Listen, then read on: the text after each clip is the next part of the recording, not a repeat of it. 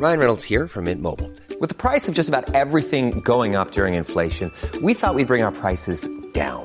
So to help us, we brought in a reverse auctioneer, which is apparently a thing. Mint Mobile unlimited premium wireless. Ready to get 30, 30, bit to get 30, bit to get 20, 20, 20, bit to get 20, 20, bit to get 15, 15, 15, 15 just 15 bucks a month. So, Give it a try at mintmobile.com slash switch. $45 upfront for three months plus taxes and fees. Promo for new customers for limited time. Unlimited more than 40 gigabytes per month. Slows. Full terms at mintmobile.com.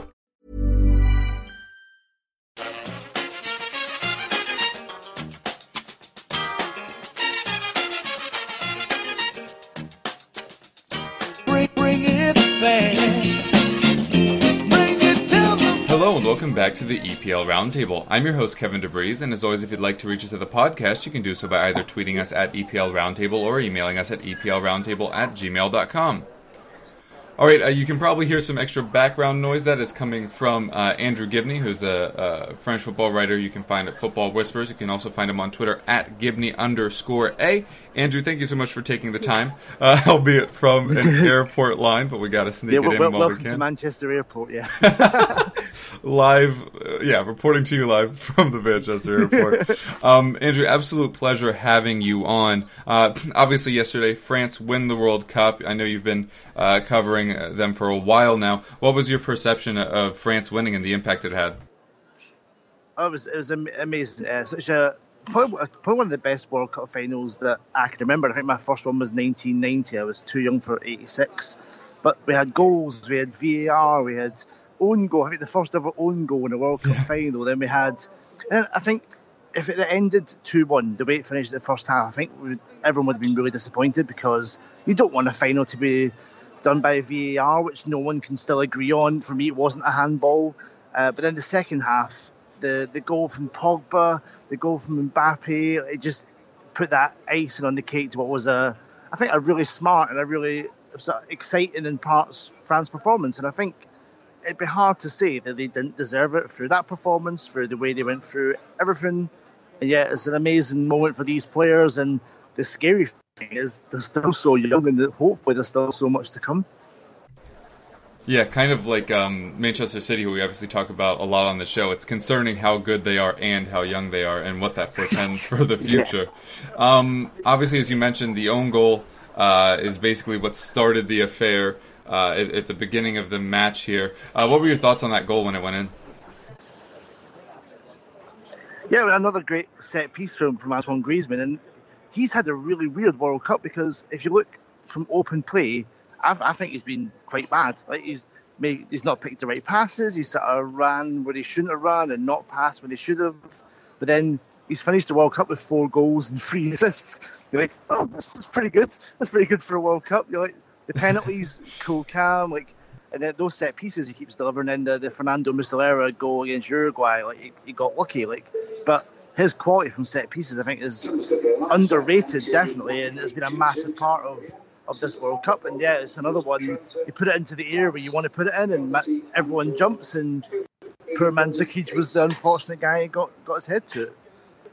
Yeah, then obviously it looked like France were going to just run away with it, but then Croatia get back into it via a Perisic goal, much like what happened in the England match. Um, Perisic obviously had a very good tournament. Did you feel like that goal was coming, or, or was it a bit of a shock to the system? No, I think it was well deserved. I mean, a wonderful strike as well. I think what made it even better was the little touch to his left, just to make that yard of space. Mm. You know, the the way he sort of twisted his body around to get the contact and the power he got on it. It's a, an incredible goal, and it shows you how technically gifted a player Perisic is. And yeah, I think one each at that point was the least that Croatia deserved because they did boss the early parts of the game. But I don't think anyone uh, at France was panicked because they, they had their game plan. I think they they stuck to it and it, it paid off. Yeah, then you mentioned earlier, uh, obviously, VAR is used, awards a handball um, penalty for France to, to go ahead and take the 2 1 lead. Griezmann takes it very coolly, slots it in on the floor uh, to the right of the goalkeeper, to Griezmann's left. Uh, there was a lot of controversy surrounding that decision. What we always say on the show is don't give the referee a chance to make a decision, but it seemed very quick um, coming off and then hitting Perisic's hand. What did you make of that decision? Yeah, I, I think when you jump, your arms are naturally going to move. I think if your arms are anywhere sort of between your waist and your shoulders, it's a natural place for them to be. Like you, and there's no way that he's batted his hands down to hit the ball. You can see with the slow motion, his eyes don't even know where the ball is. And to me, there was a little touch on the ball before it gets to him as well. So that apparently in the rules that is, should mean that any touch before, Perisic just kind of he can't control where the ball's going. So I mean, the fact that the referee said no, and then the time it took him to look at VAR, you can tell he still wasn't convinced. And but for, it must be hard to referee because if you know there's five guys in a booth and they've watched it and they're saying, "Mate, you want you want to come look at this?" The pressure's on you to be like, "Well, if I missed something, maybe I must Yeah. be wrong." And you, so you're putting that extra pressure on the guy, and it's going to take a lot of strong refs to be like, "No, I, I think that's not," and sort of say no when there's five guys upstairs telling you that it is. That's a really difficult situation, situation to put someone in. That, for me, it wasn't a penalty. It's, to me, it's not. It's not a clear and obvious, obvious, deliberate hand to ball. Yeah. There's enough debate. The debate, the debate's still ongoing, which for me says, and I think this is where the NFL gets it right. It's like conclusive proof to overturn the call on the field, hmm. and I'm sure the next week or two weeks we will still not have. Um, so you can't give the penalty then for me, and, and that's where I think NFL get the reviews right. I think VAR still has a lot to learn. Yeah. Uh, I do think VAR was largely handled well throughout this tournament, uh, far better than its trial in England. Yeah. Um, but but as as you say, there there are still some kinks that, that will surely be worked out. The more it's in use, the more It's, the people it's, that are the- using it's it. It's not the technology; it's, it's the problem. It's the Right, it's people the making people. the decisions. yeah, exactly. which But- which is life, isn't it? It sure is, and, and obviously, the more experience they have using it, the better the system will become, the more refined Yeah. it'll be. Um, so things go uh, to halftime, two one. Uh, were you feeling France were confident then that they would be able to hold on for the win? Yeah, I think uh, another halftime team talk from Deschamps, calm everyone down, get everyone sort of heads together, to remind everyone of the plan and the way they play. They know they have the weapons, and this is no disrespect to Croatia. The, I don't care how much adrenaline you have. You, you've played an extra 90 minutes than everyone else. Your legs must be a little bit tired, especially compared to the French legs. Like, there, was going to be some space open up in the second half. There had to be. I could see no way that Croatia could play with that same vigour, that same energy for another 45 minutes, and it sort of paid true in the end because that's when the gaps appeared for the, for the for the next goals. Yeah, and interestingly, heading into the half, Croatia actually had more shots and more chances Yeah, yeah. created um, and more possession. Uh, but obviously, France seemed to be the more dangerous when they really got forward and attack, which is unsurprising considering the talent in their front line. Um, then things kind of slow for a while out of the, out of the half.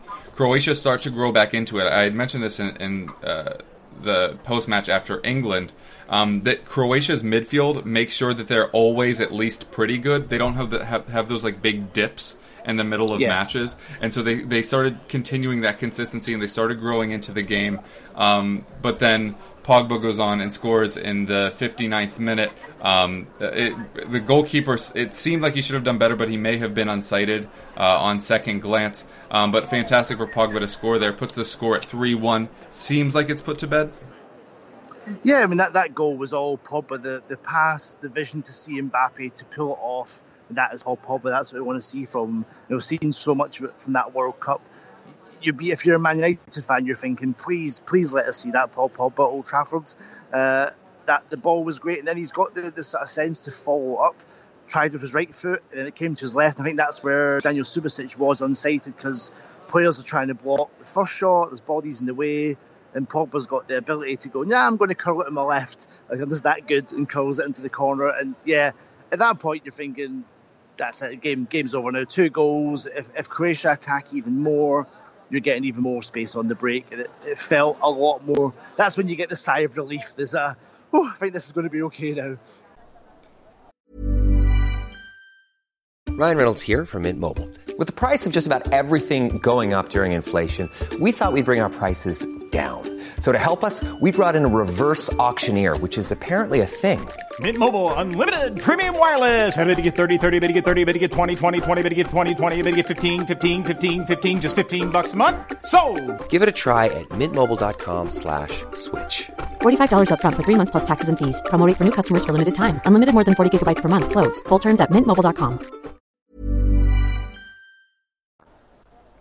Yeah, then after Pogba's goal, it was somewhat quickly followed up by uh, the strike by Kylian Mbappe, which was a fantastic effort. Uh, he, he, also had a fantastic tournament on the whole, picking up the Young Player Award. Uh, what did you think of that goal in particular and Mbappe's performances on the whole?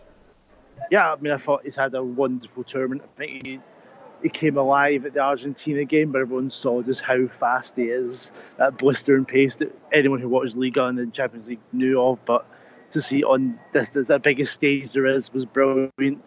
And I thought, I, thought he, was really good on Sunday. He had his moments. He wasn't sort of at the forefront of, of France's attacks, but he was always an outlet. He's always a danger.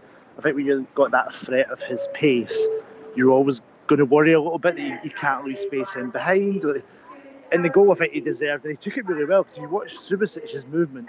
Subasic thought he was going to the, the goalkeeper's left, and then because he went the other way, he was a left wrong footed, and that's what created the goal. And he's, he's so smart, he's so thinks so quick, and he's scarily only 19 years old. I mean, Kev, when I was 19, I didn't even think half as fast as this kid does. He's doing anything. Never mind playing in the World Cup final. Like it's phenomenal. He's shown all like the the game against Belgium as, as an outlet and like making the right pass and not losing possession in the dangerous areas. I thought he was superb and just showed so much maturity that at least now we're not going to get 12 years of, well, he's not won the World Cup, so he can't be considered the greatest of all time. Like, this kid's got the platform to be.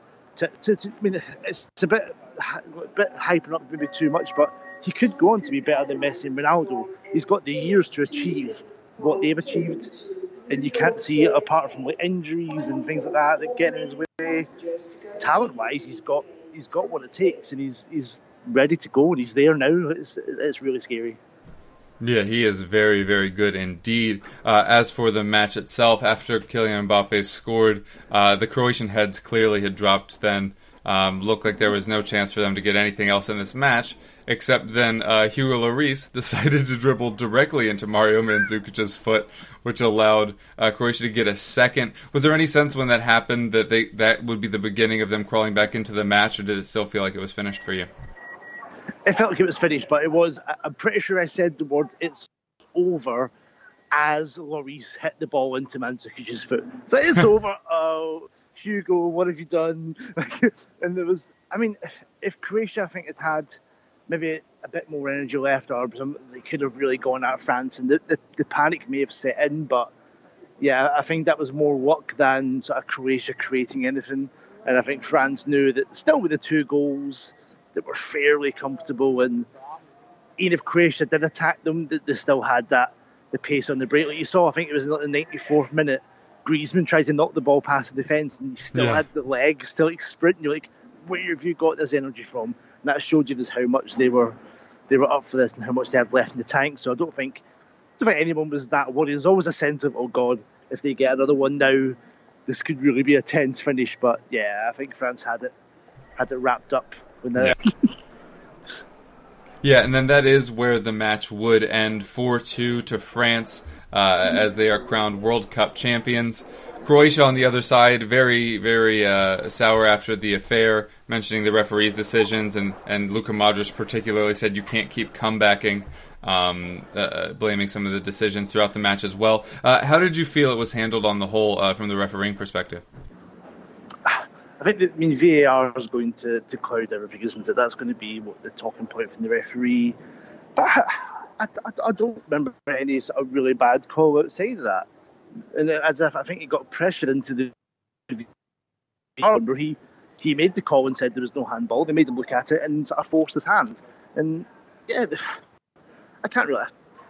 You're always going to be a bit sour if you lose a World Cup final. I think that's, and I think to go two one down the way they did, yeah, I mean, I'd be annoyed as well. But yeah, I didn't really see much the Argentine ref got wrong outside of that. Yeah, well, again, oh, there was there was a decision for the the Griezmann uh, dive for the first free kick, and yeah, the slow motion replay, Griezmann's going down before the contact. But these things are so calling things in real time is so difficult. People people see replays and go, "Oh, look at that! It's obvious he's going down." Like if you've got a split second, the, the job is much harder than people give referees credit for. Yeah.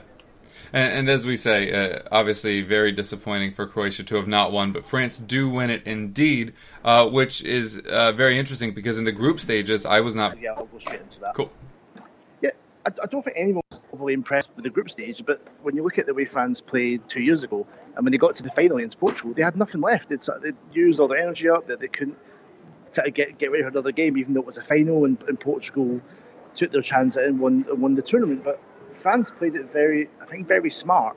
Uh, I mean, I don't agree with the, the team that Deschamps played against Australia. I think that was where you play Giroud and not go for the the free quick forward, especially when it's yourself. Like it's up to Denmark to go at them and try and win that group, and then you may have seen France take it up a notch. But why why waste your energy when you're already in the last 16? As we saw from this tournament, it really doesn't matter if you finish first or second. The, the, the route can open up, things can change. Like you, you qualify, that's the first part of the World Cup. Qualify for the next round, and then you take it from there. And then the Argentina game, we saw the real France. We saw a team happy to concede possession, happy to play on the break. They know they've got the power, the pace, and you'll people like Griezmann and Mbappe. They, they love playing on the break. Giroud does the hold-up job perfectly when, when, when they're not on the break, and you, you you go to the Uruguay game, like that that on on paper is a really difficult matchup. France it felt easy, like Uruguay had no no big chances. Yeah, they're missing Cavani, but France, this, I think Deschamps got his tactics perfect for the way to win this tournament. Yeah, like people people on Twitter, I think want them to play like Dembele, Fekir, Thauvin, all at the same time as as Griezmann and Mbappe. Like, let's go like four, four, two, six. Go, like, four, two, four. Just like get everyone on, but they would lose. Like. Uh, it's great if you're neutral. Yeah, you want to see attacking football. But if you're French, you don't give a beep how you do it. You want to get to that final. You want that second star on your jersey. And it doesn't really matter how you do it. Like ask Greece in 2004. Did they care what football they played? No, they're Europeans, and you can't take that away from them. Like, and I think I think France and Deschamps played to their strengths. They really did. They they played to their strengths defensively. He made that the strength stronger. with Kante in front and then he knows he has the pace and the power on the. I don't. If you're a France fan, I think it's hard to criticise Deschamps. I get if you're neutral, yeah, maybe it's not the greatest thing to watch, but Deschamps doesn't care that you're watching at home. He wants to win the World Cup, and he's done it. Yeah, a- and sticking on Deschamps, obviously now one of a very uh, small list of people to have won the World Cup, both as a player and as a manager. How do you think this will affect his legacy in France? I think it's huge. Like, yeah, one of, one of three players, Zagallo and Beckenbauer, the other two, they're been highly regarded in their countries. Like, I think he's been an absolute legend, and I think no one's going to take that away from him. Like, is this, where, where does he go from here? Because although this team is very young, the player that sort of the attack's built around is Giroud, and he's 31 now. Has he has he got it in his sort of his locker to guide this team to the Euros, or do you think, well, I've won the World Cup, I'm the third player to do this, third person to do this, let's call it a day, and then you give it to someone else to sort of take this young team to the next level? That's where I would head towards if I was him. But you, you can't help but think, well, I should have won the Euros two years ago. Let's have another go and try to win that. It's just whether he's got the, the game plan or the tactics to play like an attacking young free without Giroud because he is like the linchpin of what Deschamps' team does.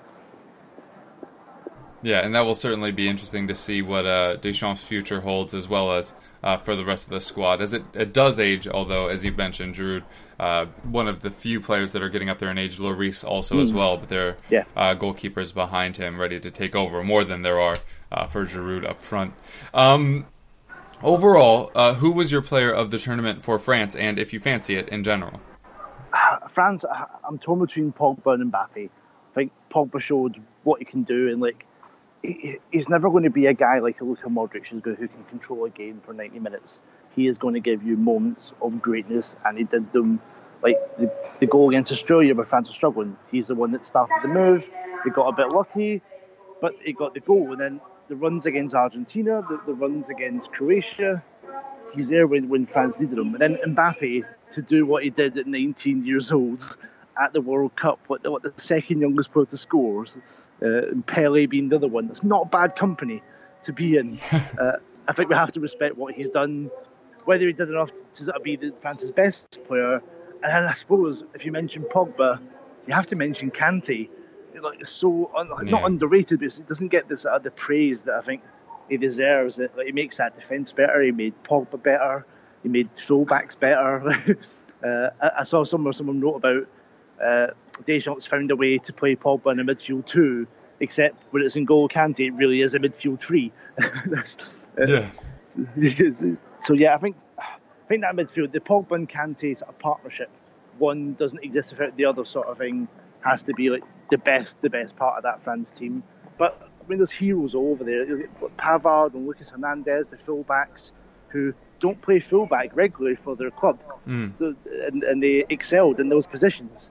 Uh, the defense, Umtiti and Varane, like absolutely colossus. That that duo just grew in strength game by game. Still, still look a bit shaky sometimes, but like superb. And yeah, Lloris made some great saves when he did it. Everyone, everyone stepped up at some point. Everyone played their part in a game, and no one went missing. Like you could put each of those players in like a, in a World Cup eleven, and you would you wouldn't be able to really argue and say, yeah, he deserves that or he deserves that. They all were some of the best players in their roles, and that's why they're champions.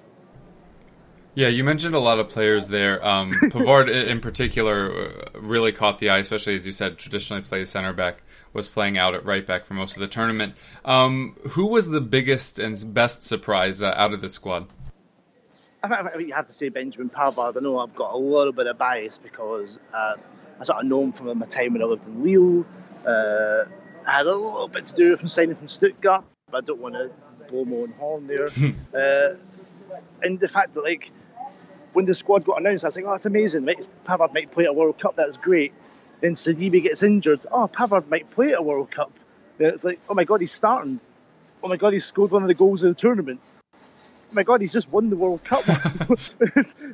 it just escalated, snowballed, and like so happy for a kid that I started watching for Lille's under 19s, Lille's reserve team. Like had the odd conversation with him. Was like I think it was like the first World Cup winner that's ever started a conversation with me, which is, which is quite nice. So yeah, I'm really really proud of what Benjamin did. And like yeah, I think the whole world sort of sat up and took notice of this uh, centre back stroke fullback. Uh, be having a massive, massive tournament. Yeah. Uh, and surely people will be after his signature, whether or not he leaves or not remains to be seen. Yeah, yeah. Um, but full credit to him and to the whole France side for winning. Uh, as we start to wind down this segment, uh, what's your biggest takeaway from this tournament for France? For France, I think I mean I think the future's so bright. I think they're the youngest team to win the World Cup since Brazil 1970, which is is huge, and that team's regarded as one of the best of all time. So it's just I just hope that this group sticks together. There was a lot of change from 2014, but the nucleus is there for a really young, exciting team. And if Anthony Martial finds form again, and the Lacazette as well, there's so much. They've got like a massive squad. And you look at under 21s, you're not exactly lacking in players as well. Like, the future in France is, so bright. Uh, but I mean, nothing's guaranteed at World Cups. You can get knocked out by whatever reasons that it can happen. It can go against you. Yeah, I think the whole country's proud, and I think it'll, they'll maybe get a third star sooner than they got the second one. I think that would be. I think it'll be less than 20 years before they get a chance to win another one. I think they'll reach a final maybe the next three World Cups. I'd, I'd, I'd put money on that. Well, you heard it here first, especially those of you interested in the betting side of the sport. Uh, Andrew, thank you so much for doing this, albeit from an airport. Um, tell the folks where they can find you. Yeah, you can find me on Twitter at Gibney underscore A. I run the social media at Football Whispers, which is FB underscore Whispers. So if you don't agree with something there, it's probably me that said it. uh, yeah, and check out on, on Instagram as well at the Gib Show, and you'll see pictures from when I'm out in LA doing the International Champions Cup House of Soccer event, which should be awesome. So yeah, looking forward to seeing what's coming. Yeah, and for those that haven't followed the ICC much, I obviously get to go a lot uh, as they're uh, largely in the States, although I know they have some satellite ones as well. Uh, but definitely keep an eye on, on, all of Andrew's stuff as it comes out of there. It's definitely a fun uh, pseudo tournament to keep your eyes on. All right, uh, Andrew, thanks again so much uh, for joining us. Congrats on the France win, and I'm sure we'll speak soon. Thanks, Kev.